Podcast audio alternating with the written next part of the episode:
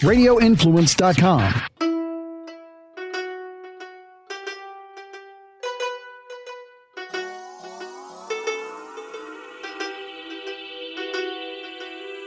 Hey everyone, welcome back to Live Bold and Boss Up.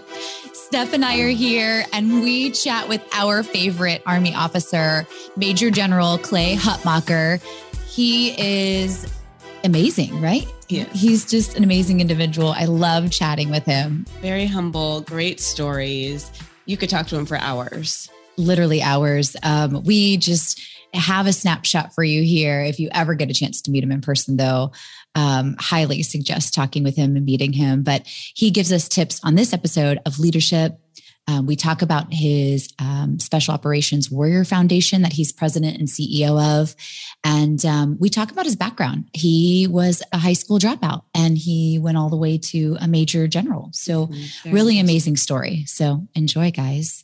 You're the most humble general I've ever seen. And you're our favorite, by the way. Well, I shouldn't ask how many generals you have. No, but you have a ton, a whole list. Yeah. It's like you're an army of one. Yeah. So tell us about the event. It's or not the event, but the foundation. It's a Special Operations Warrior Foundation. Correct. Tell us a little bit about it. Okay. It was started April 24th, 1980 in the aftermath of the failed rescue attempt of 52 Americans held in Tehran. That rescue attempt ended in disaster and tragedy at a place called Desert One, which is a refueling site in the middle of the desert en route, to rescue those 52 Americans. Two aircraft collided on the ground, a C-130 and a helicopter, and it took the lives of 8 Americans, 3 Marines, 5 airmen, who left behind 17 children. So the other members of that hostage rescue task force made a personal commitment to fund the education of those 17 children. And that's how the foundation started, a battlefield promise, if you will. And it continues today. We currently are committed to funding just under 1,000 children. I was on the phone with a unit last night that just lost a major this week and left behind 3 kids. So those numbers continue to go up. People think it's a college scholarship program, but it's much more than that. If you think about it, it makes sense because of what these kids have been through. They've lost a parent in a very traumatic way. Most likely they're in a single parent home. So our approach of what we call it internally is cradle to career. So we fund preschool. We fund unlimited tutoring. We provide tuition assistance for private school. We have mentoring programs. We have a college prep program that we run. University of Tampa donates dorm space and dorm rooms for us to use. And it's all about financial management, study skills, things you should consider for picking a major in a school, how to write your essay, and a lot of team building.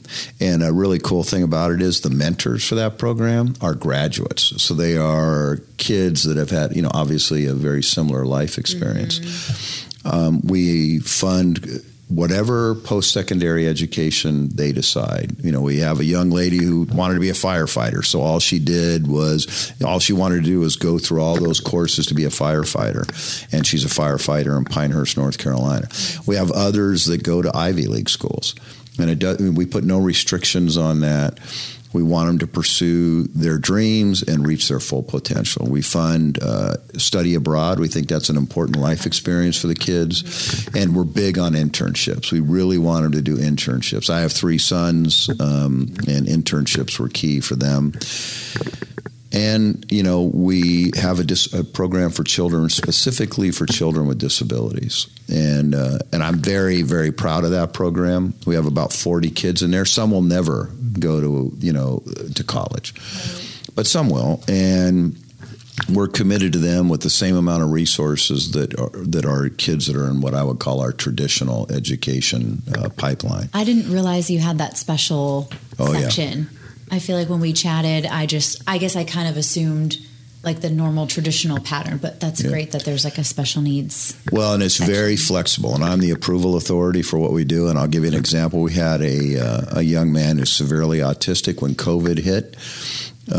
They shut down the schools and change was very difficult for him, which I'm not obviously have a medical background there, but my understanding is that autistic children struggle with change, right? So his mother called us and was, you know, really struggling with what to do, and our counselors together with her came up with a plan. So we turned her basement into his classroom. We replicated his classroom in the basement. Wow. We put desks in there. We painted it. We put everything in there.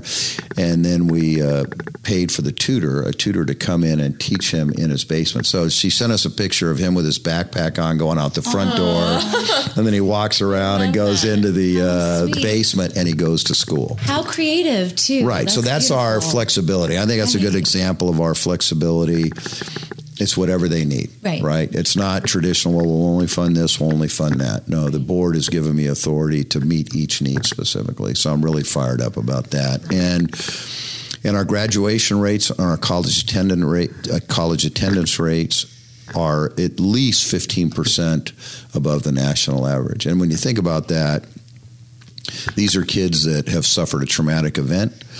They're likely in a single-parent home. For them to, you know, have that level of success, I believe, validates this cradle-to-career approach we have for the kids. And then last thing I'll add is two last things, if you don't mind. In 2020, we expanded our eligibility from just special operations personnel, the children of special operations personnel lost in the line of duty, to the children of all Medal of Honor recipients, not just special ops, but living and deceased Medal of Honor recipients. We're currently at 43 kids there. And we do provide immediate financial support to severely wounded, ill, or injured special ops personnel. So we'll overnight them a $5,000 check, and then recently we've been doing an iPad because of COVID so they can communicate with their families from the hospital. So that's us. Amazing. I'm proud to be a part of it. I've been doing it for 3.5 years, and it's pretty easy to come to work every day. Yeah, I'm sure. No, that is amazing, and I look forward to the event and hearing. Are you going to have like speakers? Yep, General Stan McChrystal is going to be there. I was just on the phone with him before I walked up here. And I struggled with trying. He said, "Don't call me sir, call me Stan," which was an unnatural act. So, you know, I said, I'll say it real slow.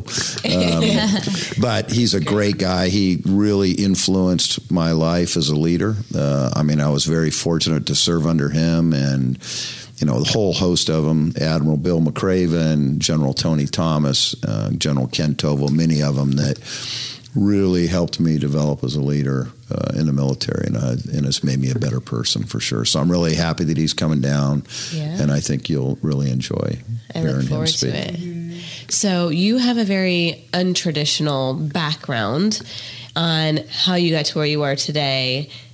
I want you to share with the listeners your background, because I just think it's amazing, and inspirational, really. Very inspirational, right? Yeah.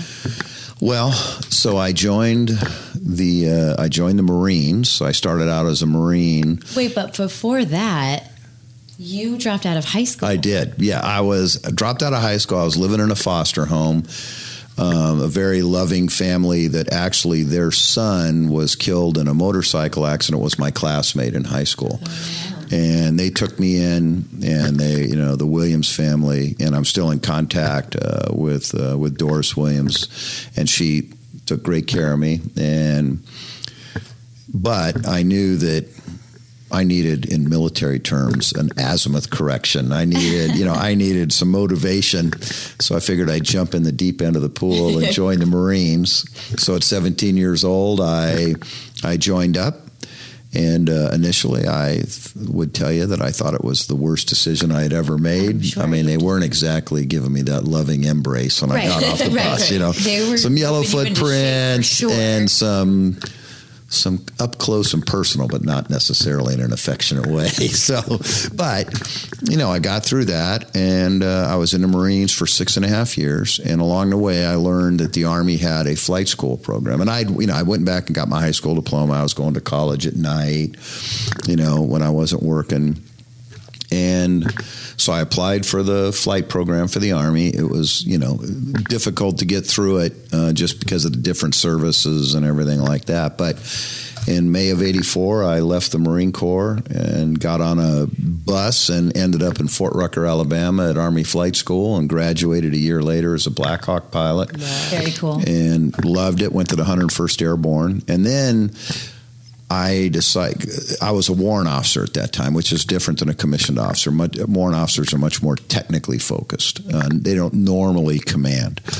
And I missed the leadership aspect of serving, which I had as a non-commissioned officer in the Marines. So I decided to go to Officer Candidate School, and I went to Fort Benning, Georgia. In fact, you know, I'm fond of saying I've had my head shaved more times than most other people in the military with all those different, you know, courses. And when I was getting ready to graduate from Officer Candidate School, I reached out to the Special Ops Aviation Community, the unit which is now known as the 160th Special Operations Aviation Regiment. At the time, it was very secretive, and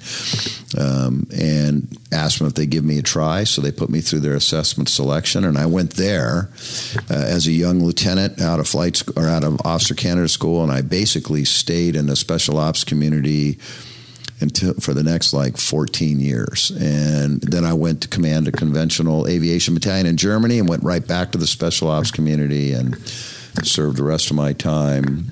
And along the way, they decided to promote me to general, which remains a mystery to some, I suspect, to this day. And then I ended my career here at McDill Air Force Base at SOCOM as the director of operations, also known as the J3. And when I retired, Vice Admiral Joe McGuire was the president and CEO of the Special Ops Warrior Foundation. He left. He had been offered a job in the administration, so he went to D.C., and I took over for him in September of 2018, and I've been there ever since. Wow. I feel like you're just a natural-born leader. Do you feel like that's something that is innate within you or that you've learned throughout your upbringing? Definitely learned. I think there's people that probably would disagree with this, but I believe that leadership is a learned experience, and you're never done learning. Mm-hmm. It's a different skill set based on the size and complexity of the organization, the type of the demographics you're dealing with. You know, when I was a leader in the special ops aviation community, I had the best of the best, of pilots. It's very difficult to get into that, into the special ops world, both as an aviator and as a ground operator. And it was a different management technique than maybe dealing with 18-year-olds that were, just joining the service. And now that I've, gotten out of the military, now I'm leading an organization, which we have some veterans in there, but a lot of civilians. And that was different. It was different for me, not that everybody in the military does everything you say when you say to do it. People think that, but it's not true.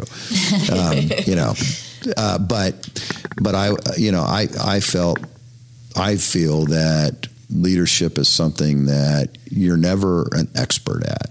If you think you are, you're probably, disillusioning yourself. But right. I believe that you continue to learn. I learn stuff every day, and I screw up routinely in my own mind. People probably don't notice it, but in my mind, I'll, hash it out and say, well, I wish I would have said this instead of that, or I would have handled it this way.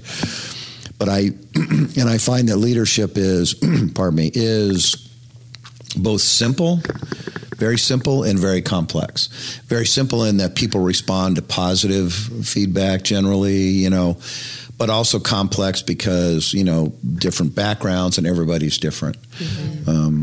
But it's been the most rewarding thing that I've done in my service. I love flying. Don't get me wrong. I'm a stick wiggler at heart there, but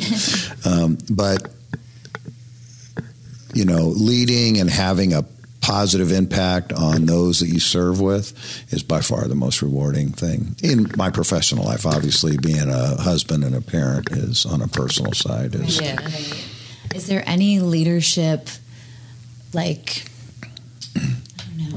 recommendations or examples of something that you could share? I know earlier you said, well, I could tell you what not to do as a leader. Yeah, I can expert on what not to do. Give us some tips on leadership. Well, I think a couple things, some principles, I guess, first I would start out with. I think it's very important to remain humble. you know, I've seen leaders that get very full of themselves, people that get very full of themselves. And, you know, I'm not saying that I don't have an ego, but I believe that humility is a very important aspect of leadership.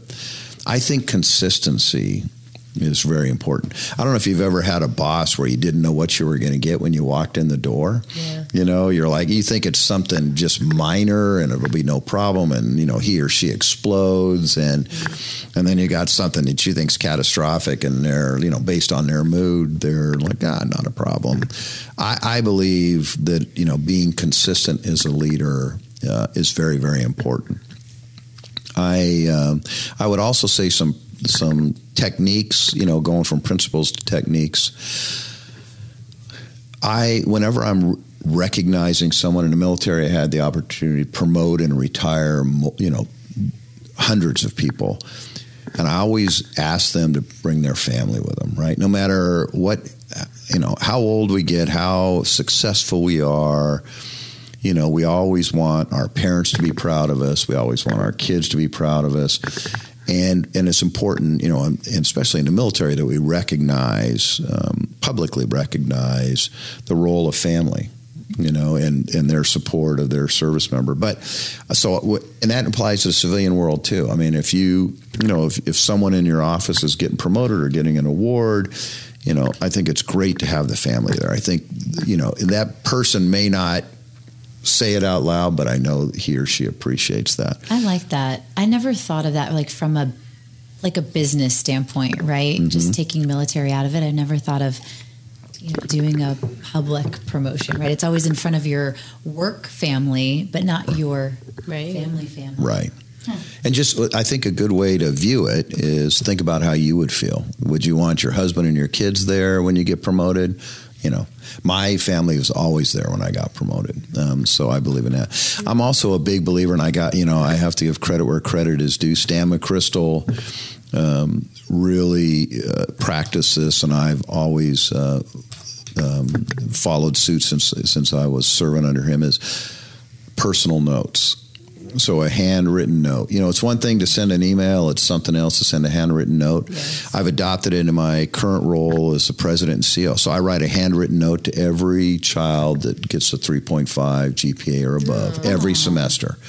You know, because we want to encourage them. Hey, you know, that's the most important thing for us is student success. So, and our staff, if they go up, you know, above and beyond and they do something, I think it's important to recognize them. And you're sending a message into a handwritten note.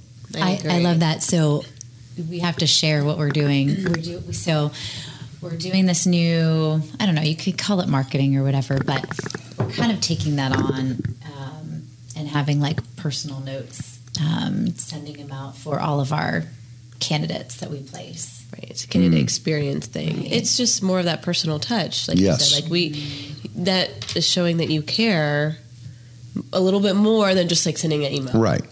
You know, making that extra. Yeah. And, you know, people tend to text, you know.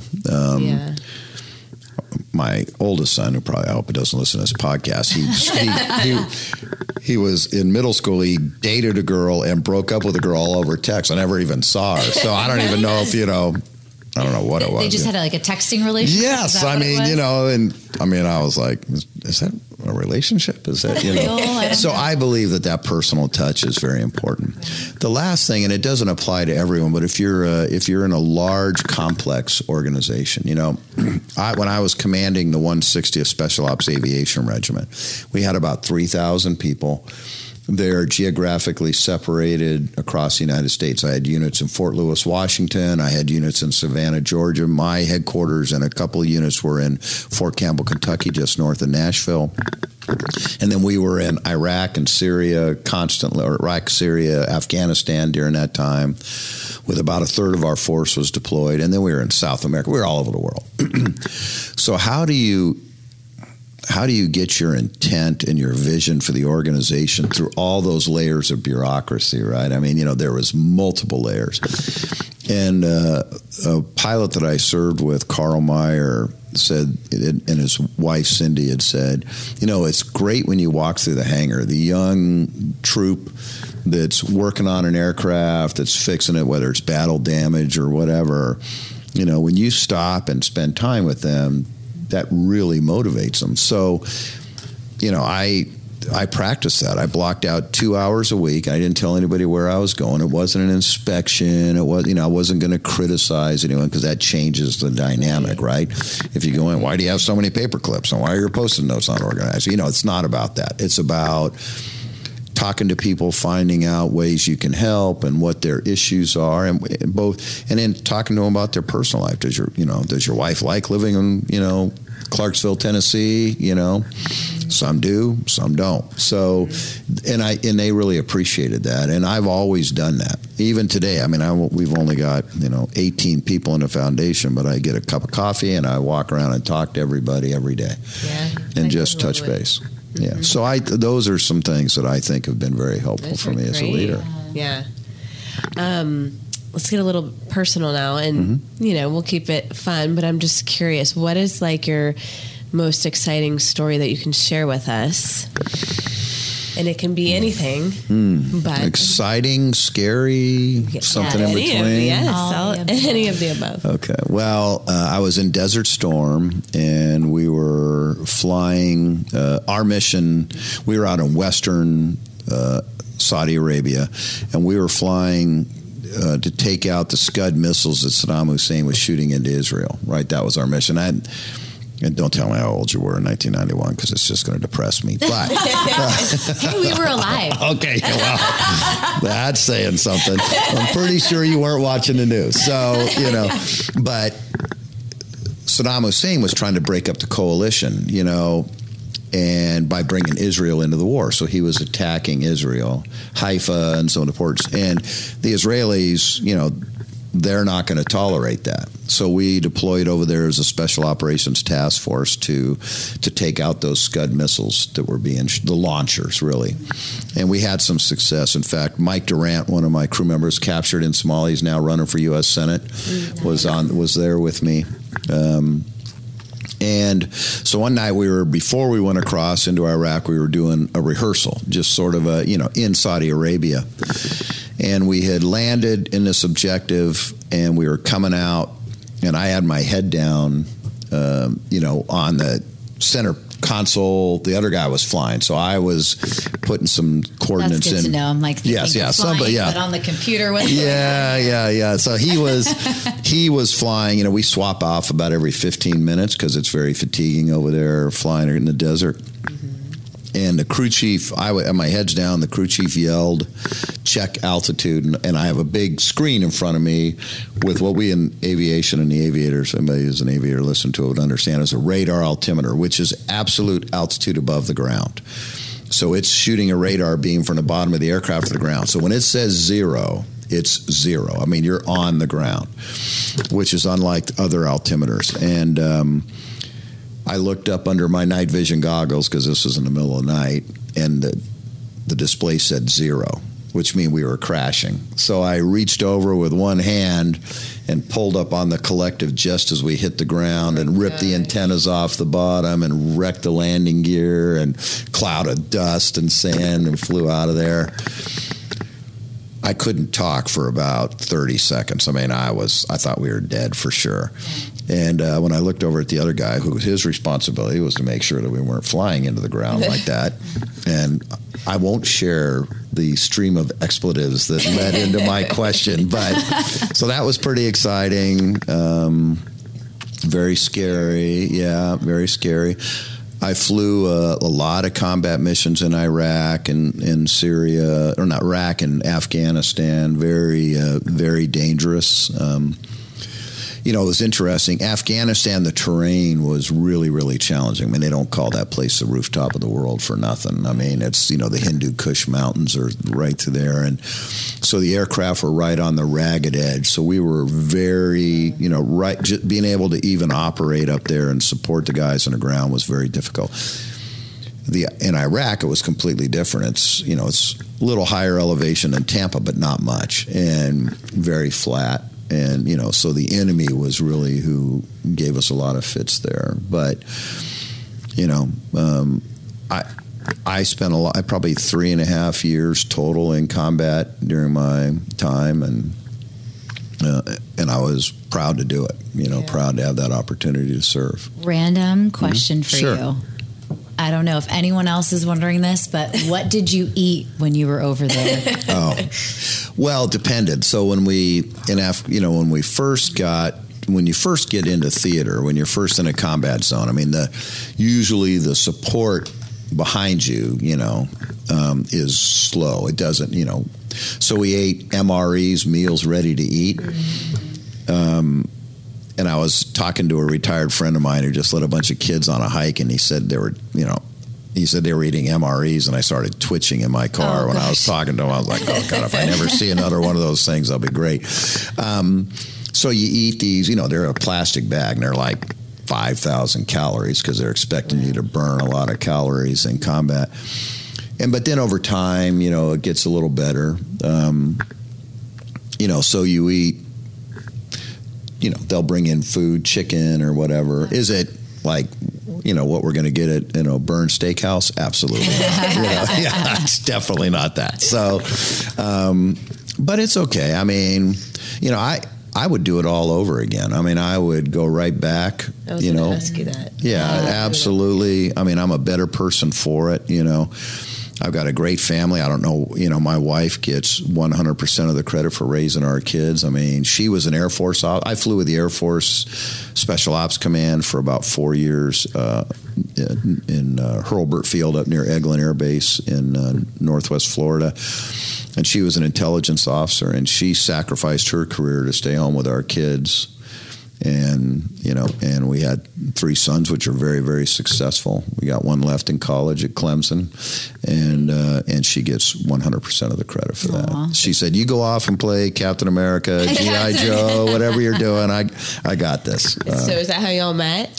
Yeah. She was the squadron intelligence officer for this Air Force squadron that I was flying with, the 55th.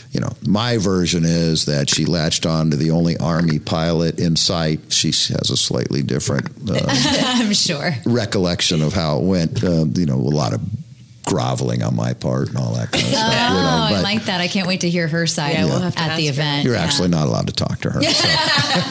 No, she, that's how we met. And then I got stationed in Virginia, and then she got stationed there. But then what we saw is it was just with both of us serving, and I was in Bosnia going after a bunch of war criminals then. That was sort of the flavor of the time, that was the only mission we could get. It was like, should have been 2 cops and a box of donuts, but it was all of us over there doing it, and she decided, hey, our kids aren't getting the attention they need. So she resigned her commission and stayed home. And then she ultimately went back and got her master's degree in education and taught high school math up in North Carolina, and then taught at Monroe, and she's a tutor now. Lucky kids to get her as a teacher. Yes, she actually was my youngest son's teacher, which I was always curious. So do you call her mom? You call her Mrs. Hutmacher? He said, I don't call her anything. I try yes, ma'am. Yes, ma'am. Exactly. We all call her yes, ma'am. So. Well, thank you so much, Clay. It's been such a pleasure to have you here. I love every time that we talk. It's like your energy and your just passion is, I love. You have a great energy. Well, thank you so much. I appreciate you guys having me.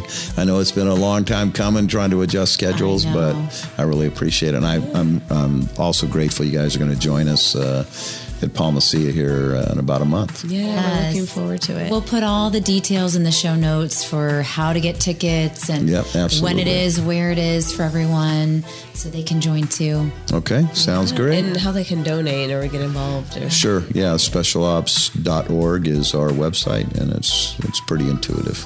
Awesome. Nice. Well, thank you so much. Thank you, Clay. Thank you. I'm so glad you were here in person. Well, I appreciate it.